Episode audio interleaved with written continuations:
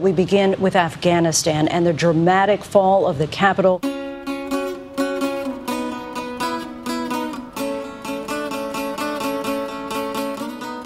Afghans are thronging to Kabul's airport, desperate to get on planes and leave the country.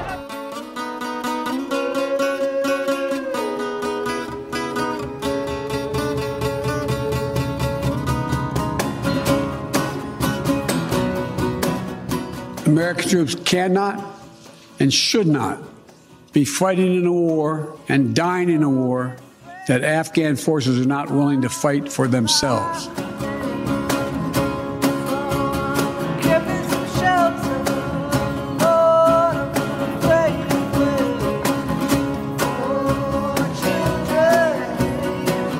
Τι ήθελαν οι Ηνωμένε Πολιτείε στο Αφγανιστάν.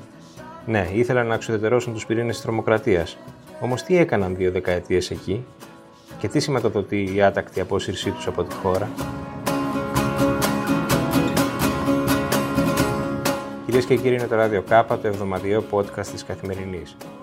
Είμαι ο Μιχάλης Τσιντσίνης και σήμερα με τη βοήθεια του Στάθη Καλίβα, καθηγητή πολιτικής επιστήμης στο Πανεπιστήμιο της Οξφόρδης και τακτικού αρθρογράφου της Καθημερινής, θα δοκιμάσουμε να εξηγήσουμε τι φέρνει για τη Δύση, αλλά και για την Ελλάδα, η ήττα των Αμερικανών στο Αφγανιστάν.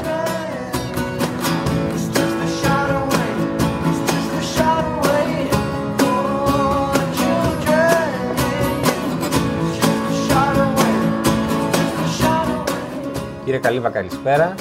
Ευχαριστούμε πολύ που είστε μαζί μας στο Ράδιο Κάπα. Καλησπέρα.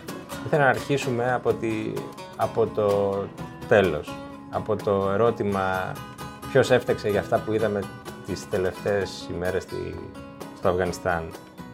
Δηλαδή φταίει ο Biden που βιάστηκε ή όπως λέει ο Biden φταίει, φταίει η αφγανική ηγεσία και ο στρατός που παρέδωσαν τη χώρα μαχητή; Για να παραφράσω τη γνωστή ρίση και η ήττα έχει πολλούς ε, γονείς και εκ των υστέρων είναι πολύ εύκολο να βρει κανένας ε, ευθύνες όπου θέλει να τις αποδώσει.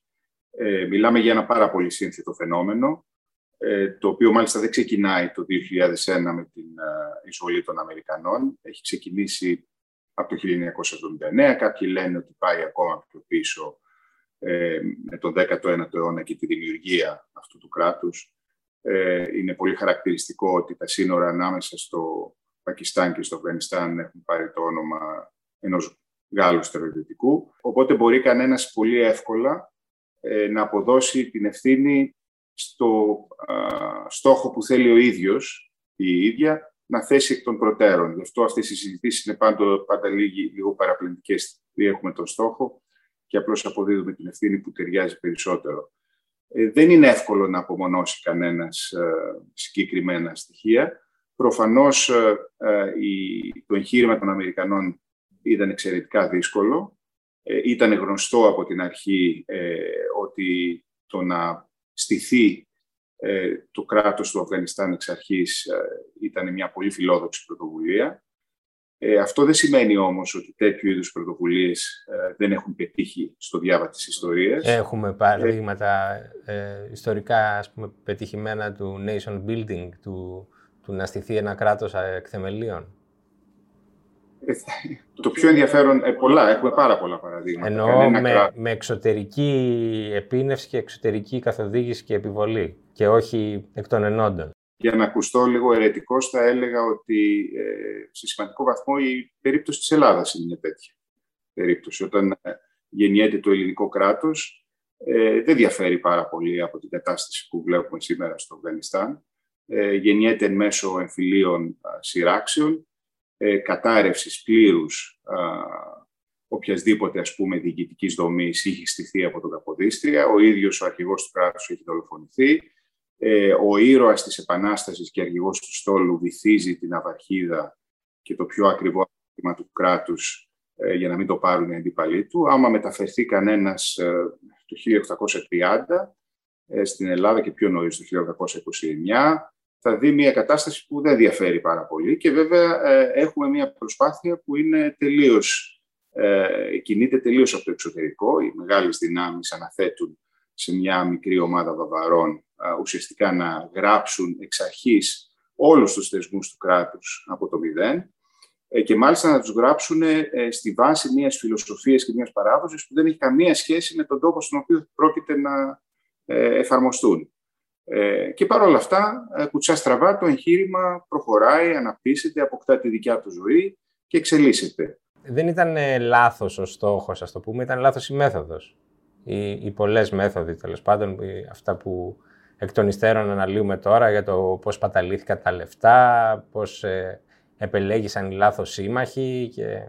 Το πρόβλημα με την ε, κρατική συγκρότηση είναι ότι δεν υπάρχει συγκεκριμένη μέθοδος. Ε, δεν μιλάμε για ένα επιστημονικό... Δεν υπάρχει εγχειρίδιο. Ακριβώς ποια είναι τα βήματα. Είναι μία τέχνη. Οι συνθήκες βέβαια μπορεί να είναι πολύ δύσκολες και μπορώ να, μπορούμε να σκεφτούμε πάρα πολλά στοιχεία στο Αφγανιστάν που διαφοροποιούν την κατάσταση από αυτή σε άλλες χώρες όπως Φερρυπίν η Γερμανία ή την Ιαπωνία μετά το Δεύτερο Παγκόσμιο Πόλεμο, που αποτελούν, μπορεί να πει κανένας, τα παραδείγματα εχειριδίου για το πώς ξαναστήνεις καινούρια κράτη και μάλιστα τελείως ορμόμενα από το εξωτερικό και από τους διοικητές ε, πολέμων εξαιρετικά βίαιων και καταστροφικών.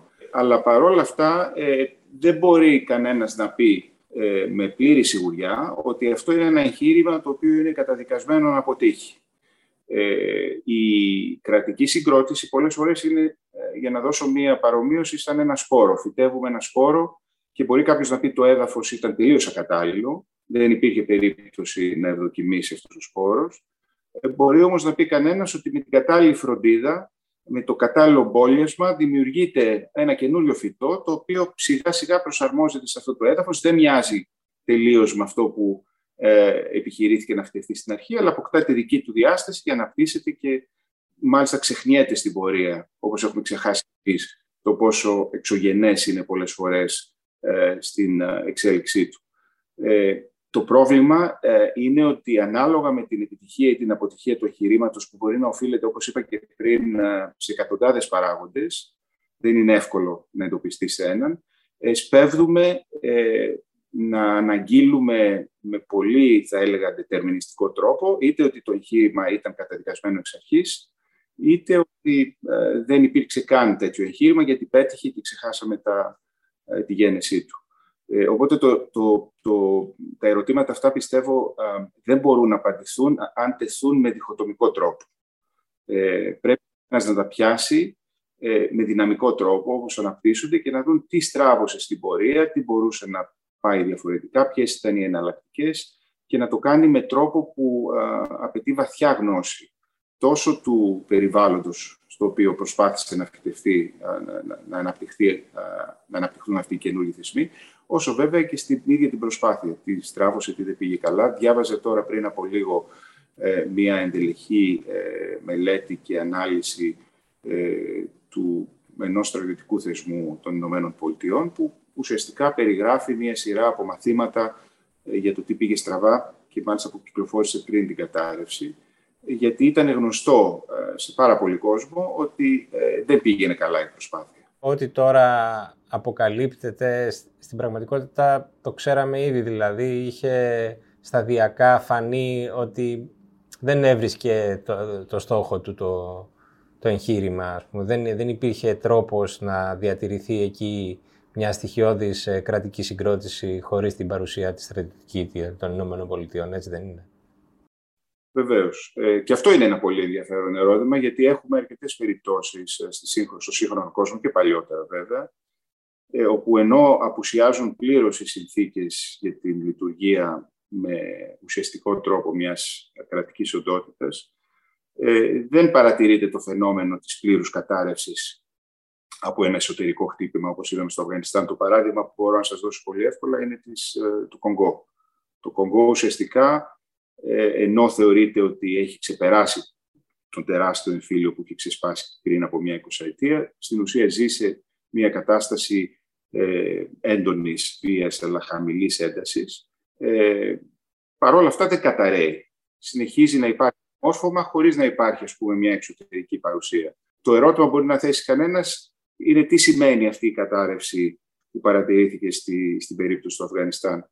Ε, η εύκολη και νομίζω πολύ ενδιαφέρουσα απάντηση είναι ότι κατέρευσε επειδή υπήρχε ένας αντίπαλος της αμερικανικής προσπάθειας, ο οποίος αυτός αντίπαλος είχε μεγαλύτερη υπομονή, μεγαλύτερη ευελιξία ε, και μεγαλύτερη ε, συνέπεια ε, σε όλα αυτά τα χρόνια πώς παρουσίασε. Και ανθεκτικότερα ερίσματα από ό,τι είχαμε αρχικώς εκτιμήσει. Ακριβώς. Οπότε εδώ μπαίνει ένα πολύ ενδιαφέρον ερώτημα ποιοι είναι αυτοί οι Ταλιμπάν. Και εδώ μπορεί να δει κανένας πάρα πολύ συγκεχημένες απόψεις. Η πιο συνηθισμένη είναι ότι οι Ταλιμπάν ήταν δημιούργημα των Αμερικανών. Ε, το οποίο δεν ισχύει. Οι Ταλιμπάν εμφανίζονται στο προσκήνιο όταν οι αντάρτες Μουτζαχεντίν που έχουν εκδιώξει τη Σοβιετική Ένωση ευτυχώς, αρχίζουν έναν εμφύλιο μεταξύ τους. Ε, είναι δημιούργημα ε, αφενός του Πακιστάν, εμφανίζονται στο Πακιστάν και αποτελούνται από, από μαθητές, άλλωστε το όνομα Ταλιμπάν σημαίνει μαθητές θρησκευτικών σχολείων. Είναι Αφγανοί πρόσφυγες, τα παιδιά των Αφγανών προσφύγων που κατέληξαν στο Πακιστάν μετά τη Σοβιετική εισβολή, μπήκαν σε αυτά τα θρησκευτικά σχολεία και εκεί υπάρχει μια πρώτη ύλη που δημιουργεί αυτή την οργάνωση, η οποία αποδείχθηκε ε, αμέσως μετά πολύ πιο αποτελεσματική από όλους τους Μουτσαγετίν. Ε, τους αντάρτες εκείνους που μπόρεσαν να διώξουν τους Σοβιετικούς, αλλά δεν είχαν τη δυνατότητα να τους αντικαταστήσουν ως ε, ηγεσία της χώρας. Γιατί αυτό, γιατί αυτή η ανθεκτικότητα φαίνεται εκεί, πιστεύω, ε, η δύναμη της ιδεολογίας, ε, που είναι πολύ σημαντικό στοιχείο για την οργάνωση εντάκτικων οργανώσεων. Και αυτή εκφράζεται με πολλούς τρόπους και ένας πάρα πολύ ενδεικτικός τρόπος είναι η δυνατότητα αυτών των οργανώσεων να εξασφαλίζουν στους τοπικούς πληθυσμούς συνθήκες ασφάλειας και τάξης. Ε, ένα από τα πράγματα που ξεχνάμε, για να αναφέρω ένα πολύ ενδιαφέρον παράδειγμα από την Ελλάδα για το πώς ο Ελλάς και το ΕΑΜ κατόρθωσαν ε, να επικρατήσουν στην ελληνική ύπεθρο το 1943 είναι ότι το πρώτο πράγμα που έκαναν είναι καταδίωξαν τους ληστές και πρόσφεραν στους πληθυσμούς που δεν είχαν κρατική υποστήριξη και κρατική παρουσία της ορεινής Ελλάδας μία ουσιαστική οντότητα που μπορούσε να εξασφαλίσει στοιχειώδη τάξη. Αυτό έκαναν οι Ταλιμπάν στο Αφγανιστάν και γι' αυτό επικράτησε. Θα σας πω ένα πολύ μικρό παράδειγμα που έχει ενδιαφέρον, ότι σε πολλές διαφιλονικούμενες περιοχές του Αφγανιστάν μέχρι πρόσφατα υπήρχαν τα κρατικά δικαστήρια και τα δικαστήρια του Ταλιμπάν. Αυτό που θα ονομάζαμε, αν χρησιμοποιούσαμε όρους ελληνικούς... Λαϊκά δικαστήρια. Ακριβώς. Ε, είναι πολύ ενδιαφέρον ότι η πλειοψηφία των Αφγανών προτυπούσε τα δικαστήρια του Ταλιμπάν για τις υποθέσεις της. Γιατί οι δικαστές δεν ήταν διεφθαρμένοι και η απόδοση της δικαιοσύνης ήταν πολύ πιο γρήγορη και αποτελεσματική. Νομίζω αυτό μας λέει πάρα πολλά για το γιατί επικράτησαν τελικά. Άρα οι ιονοί κρατικοί θεσμοί, αυτοσχέδιοι θεσμοί των Ταλιμπάν κατάφεραν να επιζήσουν και να, να αποδειχθούν πιο ανθεκτικοί από τους θεσμούς που τους επίσακτους, να το πω έτσι, που προσπάθησαν να εγκαθιδρύσουν οι Αμερικανοί. Βλέπετε όμως, μπορούμε να, να εντάξουμε το, το Αφγανιστάν σε μια λυσίδα αποτυχιών θεσμικής μεταβολής στον Ισλαμικό κόσμο. Δηλαδή, εντάξει, στο Ιράκ και στο Αφγανιστάν είχαμε εισβολή και κατοχή που απέτυχε να αλλάξει αυτές τις χώρες ε, στον τρόπο... Εντάξει, ο βαθμός αποτυχίας δεν είναι ίδιος, αλλά μπορούμε να συμφωνήσουμε ότι δεν, είχαν, δεν εκπλήρωσαν τον αρχικό σκοπό τους.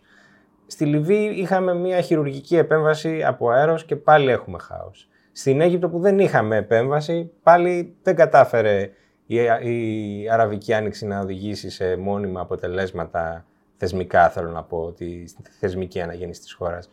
Στη Συρία, που η Δύση δεν επενεύει καθόλου, τουλάχιστον στα πρώτα χρόνια του εμφυλίου, έχουμε πάλι χάος. Δηλαδή, ε, έχουμε μια αποτυχία, ας το πούμε έτσι, αυτό, αυτό που στην αρχή είχε, είχε χαρακτηριστεί ως ε, μια άνοιξη στο, στον Ισλαμικό κόσμο. Μπορούμε να εντάξουμε το Αφγανιστάν ως, ως σε αυτή, την, σε αυτή την ακολουθία υπάρχει. Και εδώ μπαίνουμε πάλι σε ένα πάρα πολύ μεγάλο θέμα. Ε, απλοποιώντας, μπορεί να πει κανένας ότι ουσιαστικά τα σύγχρονα κράτη επιδιώκουν τρεις στόχους. Ο ένας είναι η οικονομική ανάπτυξη, ο δεύτερος είναι η αποτελεσματική κρατική διοίκηση και μπορεί να πει κανένας και ο τρίτος από την πλευρά τη δικιά μας είναι ε, το φιλελεύθερο στοιχείο, η ελευθερία και η προστασία των ανθρωπίνων δικαιωμάτων.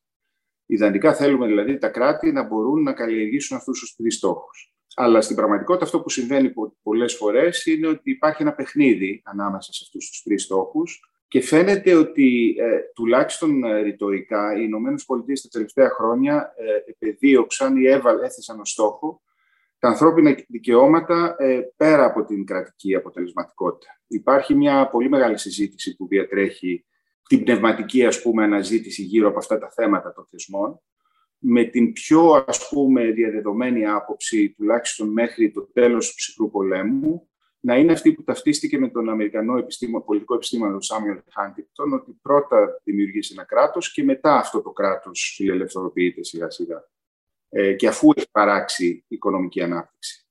Ε, αυτό που επιδιώχθηκε ε, πολλές φορές με έναν έτσι πολύ βολονταριστικό τρόπο μετά τον ψυχρό πόλεμο ε, ήταν να εκδημοκρατιστεί το κράτος, να αποκτήσει χαρακτηριστικά φιλελεύθερου κράτους χωρίς να έχει γίνει αποτελεσματικό. Και υπάρχει μια πολύ μεγάλη συζήτηση αν μπορείς αυτά τα δύο να τα τρέξεις ταυτόχρονα, ιδιαίτερα μάλιστα όταν δεν έχεις και οικονομική ανάπτυξη.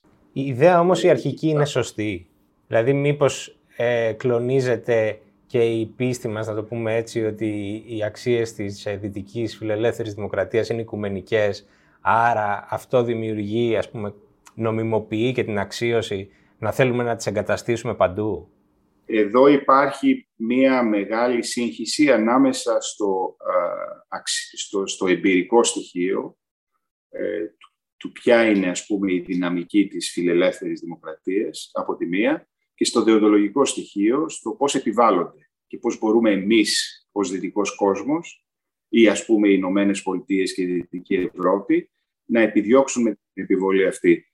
Ως προς το πρώτο θα έλεγα ότι εμπειρικά ε, η δημοκρατία, η φιλελεύθερη δημοκρατία με δυτικά χαρακτηριστικά ε, είναι πολύ πετυχημένο καθεστώς. Δηλαδή μετά τη δεκαετία του 70 έχει ουσιαστικά αναπτυχθεί με τρομερό τρόπο σε πάρα πολλές χώρες του πλανήτη. Το γεγονός ότι δεν, δεν, δεν λειτουργεί αποτελεσματικά παντού δεν σημαίνει ότι ε, δεν προχωράει, δεν αναπτύσσεται, δεν εξελίσσεται. Όταν ξεκίνησε, για να σας δώσω ένα παράδειγμα, το δημοκρατικό καθεστώς στη Νότια Κορέα, θεωρήθηκε ότι ήταν ψεύτικο, ψευδεπίγραφο, αλλά στην πραγματικότητα απέκτησε μια ζωή. Το ίδιο το είδαμε και στην Ταϊβάν και σε άλλες χώρες. Αυτό που θέλω να πω είναι ότι υπάρχει μία πραγματικότητα ε, και μάλιστα είναι πολύ χαρακτηριστικό ότι αν εξαιρέσει κανένα σήμερα ε, τον Ισλαμικό φονταμενταλισμό ως αντίπαλη ιδεολογία, που ουσιαστικά είναι μια αυταρχική ιδεολογία, και αν εξαιρέσουμε την κινέζικη προσέγγιση, που είναι ουσιαστικά κινέζικη, δεν εξάγεται, ε, δεν υπάρχει αυτή τη στιγμή εναλλακτικό καθεστώς. Δηλαδή, όταν ξεσπούν επαναστάσεις στα περισσότερα αυταρχικά καθεστώτα, αυτό που ο κόσμος ζητάει είναι φιλελεύθερη δημοκρατία. Ε, αυτό δεν σημαίνει ότι μπορείς να το εφαρμόσεις το σύστημα εύκολα, αλλά υπάρχει αυτή η πραγματικότητα. Τώρα, το να θεωρήσεις εσύ ως Δύση ε, ότι επειδή αυτό ζητάει ο κόσμος σημαίνει ότι αυτό μπορεί να εφαρμοστεί χωρίς προσκόμματα σε ένα περιβάλλον δύσκολο και, χωρίς, ε, και με ευκολία, γιατί αυτό ήταν το βασικό αμάρτημα κατά τη γνώμη των Αμερικανών. Πίστευαν ότι μπορούσε αυτό το πράγμα να γίνει εύκολα μέσα σε 20 χρόνια, αρκεί να έριχναν χρήματα. Ένα από τα στοιχεία της έκθεσης που σας προανέφερα είναι ε, μια παρομοίωση με το νερό. Όταν ρίχνεις πάρα πολύ νερό σε ένα μικρό κανάλι, αντί να πετύχεις το στόχο σου να πάει το νερό εκεί που το θέλεις, διαλύεις όλο το σύστημα που υπάρχει. ρίξανε πάρα πολλά χρήματα ε, σε θεσμικές υποδομές που δεν αντέχανε και δημιούργησαν αφενός μια τεράστια διαφθορά Κλεπτοκρατία λέει. Ούτε καν διαφθορά. Θέλω να πω το, το άλλο στάδιο τη. Απόλυτη κλεπτοκρατία και μάλιστα μια εξάρτηση όπου πολλοί Αφγανοί θεωρούσαν ότι οι ίδιοι δεν χρειάζονταν να προσπαθήσουν γιατί προσπαθούσαν για αυτούς οι Αμερικανοί.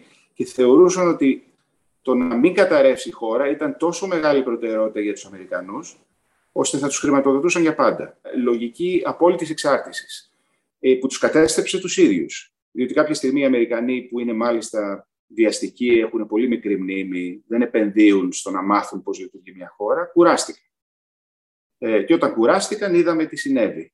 Ε, δεν σκέφτηκαν καν τις προσπάθειες και τα, και, τα, και τα έξοδα που είχαν επενδύσει. Οπότε έχουμε ένα συνδυασμό παραγόντων ε, που οδήγησε σε αυτό το αποτέλεσμα. Αλλά δεν σημαίνει το ότι ε, διοντολογικά δεν είναι ένα σύστημα που μπορεί να ε, εξαχθεί εύκολα και να, να, να εφαρμοστεί με οποιοδήποτε τρόπο και χωρίς να υπολογίσει κανένας το χρονικό κόστος που χρειάζεται, ότι η δημοκρατία η δυτική είναι ένα τελειωμένο σύστημα ε, που έχει ξεπέσει, που δεν έχει μέλλον. Το ακούσαμε το ίδιο ε, στη συζήτηση για τους λαϊκισμούς. Κάθε φορά που υπάρχει μια δυσκολία ή που υπάρχει μια μεγάλη αποτυχία, ε, αμέσως βλέπω ένα τέτοιο επιχείρημα να αναπτύσσεται. Αλλά αν δει κανένας τα νούμερα, ε, είναι το πιο πετυχημένο πολίτευμα αυτή τη στιγμή. Το πιο το πολίτευμα που ακόμα και με τα προβλήματα που έχει επεκτείνεται στον πλανήτη με τρόπο που κανένας δεν θα περίμενε την δεκαετία του 70. Μήπως όμως έχει τελειώσει το αμερικανικό υπόδειγμα; Δηλαδή μήπως η, λέγεται και γράφεται και αυτό οι σκηνές που είδαμε στην Καμπούλη είναι το 89 της, των Ηνωμένων Πολιτειών. Κοιτάξτε, η εναλλακτική ε, προσωμείωση είναι η Σαϊγκόν του 1975 ε, που θεώρησαν το 1975 ότι οι Ηνωμένες Πολιτείες είχαν τελειώσει και ακολούθησε το 1989. Δεν μπορεί, η ιστορία δεν είναι γραμμική. Δεν σημαίνει ότι επειδή έχουμε μια τέτοια αποτυχία ε, ότι ακολουθείται μια γραμμική πορεία. Ε, αυτό θα το ξέρουμε μόνο όταν δούμε πώς θα εξελιχθούν τα πράγματα την επόμενη εικοσαετία. Και θεωρώ κανένας δεν έχει τη δυνατότητα να προβλέψει πώς ένα τόσο πολυπαραγωγικό σύστημα όσο οι διεθνείς σχέσεις και οι γεωπολιτικές εξελίξεις μπορούν να αναπτυχθούν στο επόμενο διάστημα. Δεν θα προδίκαζα ε, μία αποτυχία, όπως και δεν θα προδίκαζα που θα μπορούσα να φανταστώ το 1975, ας πούμε, αν, είχα, αν παρακολουθούσα τα πράγματα, με τον τρόπο που τα παρακολουθούν σήμερα, να, να προβλέψω το 19 και το τι θα επακολουθούσε. Διάβαζα ένα, μια ανάλυση του Φουκουγιάμα ε, πριν, ε, πριν από τη συζήτησή μας, που είναι και υπεύθυνος για την ιδέα ότι η ιστορία τελείωσε το 89 και απλώς είναι θέμα χρόνου επικράτησης της ε, ε, φιλελεύθερης δημοκρατίας παντού. Λέει λοιπόν ότι αν ψάχνουμε μια σκηνή που χαρακτηρίζει την αποδυνάμωση της Αμερικής, σηματοδοτεί την αποδυνάμωση της Αμερικής, δεν είναι η Καμπούλ, αλλά είναι η 6η Ιανουαρίου, η εισβολή στο, στο Καπιτόλιο. Εσείς συμφωνείτε με αυτήν την εκτίμηση; Ότι δηλαδή οι αιτίες που αποδυναμώνουν την Αμερική είναι εσωτερικές; Αν διαβάσετε τη λογοτεχνία της δεκαετίας του 70, του δεύτερου μισού της δεκαετίας του 70, την αμερικανική λογοτεχνία, θα δείτε μια αντίστοιχη διάγνωση, δηλαδή μια αντίληψη πλήρους κατάρρευσης. Ε, οι νέοι είναι όλοι χίπιδες, τα ναρκωτικά έχουν πάει παντού, το κράτος καταραίει καθημερινά στις Ηνωμένες Πολιτείες, αυτή η χώρα δεν έχει μέλλον. Ε, είναι πολύ εύκολο να βγάλεις τέτοιου είδους διαγνώσεις με βάση ε, μία έτσι, εικόνα, θα έλεγα αρκετά επιφανειακή. Ε, αυτό δεν το λέω ως κριτική σε αυτούς που προωθούν αυτές τις ιδέες. Δεν έχω και εγώ τη δυνατότητα να εκφράσω μια εναλλακτική, αλλά έχοντας ασχοληθεί με αυτά τα θέματα, απλώς γνωρίζω πόσο δύσκολο είναι να μιλήσει κανένας ε, για πράγματα, για, για, την ελλοντική εξέλιξη της διεθνούς πολιτικής, όταν υπάρχουν τόσοι παράγοντες που επηρεάζουν την εξέλιξή της. Αυτό δεν σημαίνει ότι δεν πρέπει να μιλάμε, αλλά θα έλεγα πρέπει να μιλάμε με μεγάλη σεμνότητα. Ούτε η απλοϊκή σκέψη ότι εκεί που χάνει η Αμερική ενισχύονται άλλες δυνάμεις όπως η Κίνα και η Ρωσία και το Ιράν, ε, μπορούμε να πούμε ότι θα λειτουργήσει έτσι αυτόματα. Όχι, δεν θα λειτουργήσει αυτόματα. Υπάρχει αυτή η αντίληψη, δεν είναι τωρινή. υπάρχει στο πλαίσιο του, το, της λεγόμενης ρεαλιστικής θεωρίας των διεθνών σχέσεων. Ε, ένας συνάδελφός μου παλιότερος και φίλος, ο Τζον Μιρσάιμερ, που θεωρείται ο, ο πάπας του ρεαλισμού, προβλέπει την κατάρρευση του φιλελευθερισμού ε, από το 1989. Όταν κατέρρευσε, όταν τελείωσε ο ψυχρός πόλεμος, προέβλεψε ε, μία νέα παγκόσμια σύρραξη και θεώρησε ότι από τη στιγμή που έχεις μία δύναμη, μία υπερδύναμη, ε, ο ρεαλισμός προβλέπει ότι όλες οι υπόλοιπες δυνάμεις θα συνασπιστούν εναντίον της. Δεν μπορείς να έχεις μία κατάσταση στην οποία μία δύναμη υπερτερεί. Μία ανάλυση που βασίζεται στα δεδομένα της Ευρώπης του 19ου αιώνα, όταν κάθε φορά που πήγαινε να ξεπεταχτεί κάποιος, όλοι οι άλλοι συνασπίζονταν εναντίον του και υπήρχε μέσω πολέμων και συμμαχιών μία συνεχής ισορροπία δυνάμεων. Αυτό δεν έχει γίνει. Ε, Οπότε αυτή τη στιγμή έχουμε το, το εξής στοιχείο. Από τη μία η Κίνα ανεβαίνει οικονομικά ε, και, και προσπαθεί να προωθήσει το κινέζικο μοντέλο, το οποίο είναι ένα μοντέλο στο οποίο ισχυρίζεται ότι το αυταρχικό κράτος είναι πιο αποτελεσματικό από το δημοκρατικό κράτος, ότι μπορεί να πετύχει ε, με μεγαλύτερη επιτυχία τα αποτελέσματα, το τι θέλει ο κόσμος, που είναι η ανάπτυξη, ο πλούτος, και ότι ο κόσμος είναι διατεθειμένος να θυσιάσει την ελευθερία ε, σε σχέση με την ανάπτυξη. Ε, αλλά μένει να δούμε πώς θα αντιδράσει η Κίνα στο πρώτο μεγάλο σοκ που θα υποστεί, που μέχρι στιγμής το έχει αποφύγει, χάρη, σε, πιστεύω, σε πολύ μεγάλο βαθμό στην, στην ικανότητα της ηγεσίας της. Αλλά αυτό δεν θα διαρκέσει για πάντα. Οπότε εκεί υπάρχει ένα μεγάλο ερωτηματικό.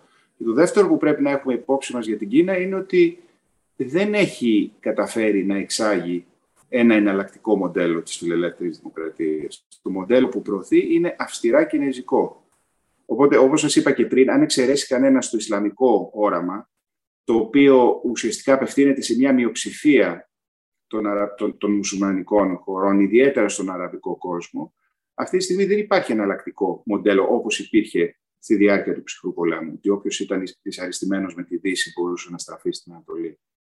Από αυτή, με αυτή την έννοια ο Φουκουγιάμα δεν, είχε, δεν ήταν τελείως έξω. Όταν έλεγε το τέλος της ιστορίας, δεν εννοούσε ότι η ιστορία σταματούσε. Εννοούσε ότι για πρώτη φορά μετά από πολύ μεγάλο διάστημα η φιλελεύθερη δημοκρατία δεν είχε ιδεολογικό αντίπαλο που να προσφέρει πιστικά ένα εναλλακτικό όραμα. Αυτό δεν το έχουμε δει ακόμα. Δεν έχει κατορθωθεί μέχρι στιγμής ε, να εκφραστεί ένα εναλλακτικό μοντέλο. Με αποτέλεσμα, όταν οι άνθρωποι βγαίνουν στον δρόμο στα αυταρχικά καθεστώτα, γιατί εκεί κυρίως βγαίνουν, και σε πολύ μικρότερο βαθμό στα δημοκρατικά, δεν ζητάνε, δεν έχουν ένα εναλλακτικό όραμα να ζητήσουν. Ε, γι' αυτό έχουμε φαινόμενα στη Δύση όπως τα κίτρινα γυλαίκα που έχουν ένα, θα έλεγα, χαρακτήρα εν πολλής ε, μηδενιστικό. Ε, έχουμε μία πίστη σε, σε συνωμοσιολογίες ή σε μεταφυσικές ιδέες που δεν μπορούν να αρθρώσουν ένα πιστικό όραμα που θα κινητοποιήσει. Αλλά δεν έχουμε θετικό αίτημα. Ακριβώς. Δεν έχουμε ένα θετικό αντιπαράδειγμα αυτή τη στιγμή. Και χωρίς αυτό δεν μπορεί να υποχωρήσει το φιλελεύθερο μοντέλο. Δεν σημαίνει ότι είναι καλό ή κακό το κρίνω και το βλέπω τελείως ψυχρά και απ' έξω. Ε, ε, αντιλαμβάνομαι όμως ξεκινήσαμε να συζητάμε για το Αφγανιστάν και συζητάμε για ε, μία σειρά από πολύ γενικά ζητήματα. Μα νομίζω ότι το Αφγανιστάν ε, ως ε, ένα εγχείρημα στο οποίο όχι μόνο η Αμερική αλλά και η Δύση συνολικά επένδυσε πολύ χρήμα, πολύ χρόνο και ανθρώπινες ζωές, έχει ένα τέτοιο συμβολικό χαρακτήρα. Δεν νομίζω ότι είμαστε υπερβολικοί. Διέκρινα πάντως αυτό μια μεγάλη αδυναμία των Αμερικανών και της Δύσης εν γέννη, που είναι η ανυπομονησία. Τα θέλουμε όλα, θέλουμε να λύνουμε τα προβλήματα πάρα πολύ γρήγορα. Και στο μέγεθος, όταν μιλάμε για ανάπτυξη και συγκρότηση νέων πολιτικών θεσμών, ε, η 20 ετία είναι ένα αστείο διάστημα. Δεν μπορείς να μπεις σε μια χώρα η οποία βρίσκεται... Το Αφγανιστάν δεν είναι μόνο μια μουσουλμανική χώρα, είναι μια από τις φτωχότερες χώρες του κόσμου αν δείτε το, το επίπεδο, το, το, δίκτυο, το, το δίκτυο ανθρώπινης ανάπτυξης, μια από τις πιο χαμηλές χώρες. Δεν μπορείς να περιμένεις ότι θα στήσεις κάποιους θεσμούς και σε 20 χρόνια θα λειτουργούν από μόνοι τους. Εάν οι Αμερικανοί ήταν σοβαροί, θα έπρεπε να έχουν μπει εκεί με μια προοπτική πολύ μεγαλύτερης διάρκειας. Δεν το κάνουν όμως αυτό, αφενός γιατί είναι ανυπόμονοι και αφετέρου η δικαιολογία και το άλοθη για αυτή την ανυπομονησία είναι το φάσμα και το άγος της απεικιοκρατίας. Δεν θέλει κανένας να φανεί σήμερα στη Δύση ότι λειτουργεί απεικιοκρατικά. Πράγμα ότι θα έρθουμε εδώ, θα εγκατασταθούμε 150 χρόνια, θα σας φτιάξουμε τους θεσμούς, ενδεχομένως θα βγάλουμε και κάποια κέρδη και για μας και στο τέλος φεύγοντας θα έχουμε κληροδοτήσει κάτι που θα λειτουργεί. Αυτό δεν, δεν το λέει, δεν μπορεί να υποθεί. Είναι κάτι το οποίο βρίσκεται τελείως εκτός πολιτικής πραγματικότητας και εδώ πιάνουμε και ένα άλλο, ένα άλλο πάρα πολύ ενδιαφέρον θέμα, που κατά τη γνώμη μου είναι η ουσία της αδυναμίας της Δύσης, δεν είναι ούτε οικονομική ούτε τεχνοκρατική, είναι ε, το γεγονός ότι η ενοχή της Δύσης για οτιδήποτε έπραξε στο παρελθόν έχει καταστεί, κατά τη γνώμη μου, ένα πολύ μεγάλο εμπόδιο όχι μόνο στο τι μπορεί να κάνει, αλλά και στο τι μπορεί να σκεφτεί ότι μπορεί να κάνει. Πάντως αυτή η ενοχή δεν λειτουργήσε πριν από 20 χρόνια. Στις αποφάσεις εκείνες δεν λειτουργήσε ε, η αναστολή ότι θα εμφανιστούμε πάλι σαν αντιθέτως. Ήταν σχεδόν διακηρυγμένος στόχος. Ε, θυμάμαι ότι ο Μπούς μιλούσε για σταυροφορία, έτσι, οπότε... Θυμάμαι μια πάρα πολύ χαρακτηριστική εικόνα, νομίζω το Νοέμβριο του 2001, ήμουν τότε στο Πανεπιστήμιο του Σικάου και είχε έρθει να μιλήσει ο James Gousley, ο οποίος ήταν ε, ο διευθυντής της CIA επί Κλίντον και ο οποίος στην πορεία μεταμορφώθηκε σε έναν ε, πολύ ακραίο γεράκι ας πούμε, της Αμερικανικής σκηνής και πραγματικά δεν πίστευα στα αυτιά μου ε, στο τι άκουγα. Ε, έλεγε τότε ότι αυτό που λέτε κι εσείς, δηλαδή ότι θα μπούμε μέσα, θα τους ξετινάξουμε όλους και θα τα φτιάξουμε όλα από την αρχή όπως πρέπει να γίνουν. Ε, αλλά όλο αυτό αφενός ήταν μια ελάχιστη στιγμή πάνω στην, ε, στο, στο, στην κατάσταση που δημιούργησε και στην αντίδραση που δημιούργησε στην Αμερική 11 Σεπτεμβρίου και αφετέρου ήταν, ε, ε, δεν βασιζόταν στην ιδέα ότι θα επενδύσουμε μακροχρόνια. Ακόμα και αυτός θεωρούσε ότι άμα μπούμε με όλες μας τις δυνάμεις και ρίξουμε πάρα πολλά χρήματα... Σε μια πενταετία, ναι, σε μια δεκαετία. Δηλαδή υπήρχε μια απίστευτη άγνοια ε, των τοπικών συνθήκων. Και Και αυτό είναι ένα μεγάλο πρόβλημα που συναντούμε σήμερα κυρίως ε, στο θέμα της οικονομικής ανάπτυξης. Αν δείτε τις θεωρίες οικονομικής ανάπτυξης που αναπτύσσονται στον χώρο των οικονομικών και της οικονομικής πολιτικής των δυτικών κρατών ευρύτερα, μέσω των διεθνών οργανισμών κλπ., θα δείτε ότι υπάρχει η αίσθηση ότι πολύπλοκα και σύνθετα προβλήματα λύνονται με εύκολες λύσεις. Το τελευταία, η τελευταία εξέλιξη που α, ουσιαστικά ενισχύει μια τέτοιου είδους αντίληψη ε, έχει να κάνει με την ανάπτυξη των μοντέλων α, ε, τεχνητής νοημοσύνης, ε, την ανάπτυξη του big data.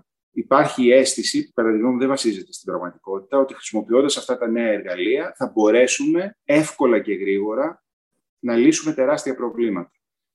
Και αυτό που χάνεται είναι η αντίληψη ότι αυτά τα προβλήματα θέλουν πολύ κόπο, πολύ χρόνο και πάρα πολύ, ε, αυτό που λέμε commitment, πάρα πολύ... Αφοσίωση, ναι. Ε, το βλέπω στα πανεπιστήμια. Εκεί που παλιά ε, υπήρχε, ας πούμε, ένας κλάδος μελέτης αυτών της κάθε χώρας, το λεγόμενο area studies, όπου κάποιος ειδικευόταν στο Αφγανιστάν, μάθανε πέντε γλώσσες, περνούσε 15 χρόνια από τη ζωή του μελετώντας και μετά άρχιζε να σκέφτεται τι ακριβώς συμβαίνει και πώς ενδεχομένως αυτά μπορούν να λυθούν. Αυτό το πράγμα αντικαταστάθηκε ε, από τον στατιστικολόγο, τον οικονομολόγο που πάνε στο Αφγανιστάν, κάνουν μια μελέτη σήμερα, δίνουν μια έτοιμη λύση που δεν λειτουργεί βέβαια, την επόμενη μέρα πάνε στην Ιγυρία, την επόμενη στην Ινδονησία ε, και όλο αυτό το πράγμα πλασάρεται με μία γλώσσα και έναν τρόπο που ε, υποδηλώνει μια παντοδυναμία που δεν ισχύει. Νομίζω πάντως αυτό, η ανυπομονησία και η κυκλοθυμία που περιγράφεται είναι καταστατικές ασθένειες της δημοκρατίας, οπότε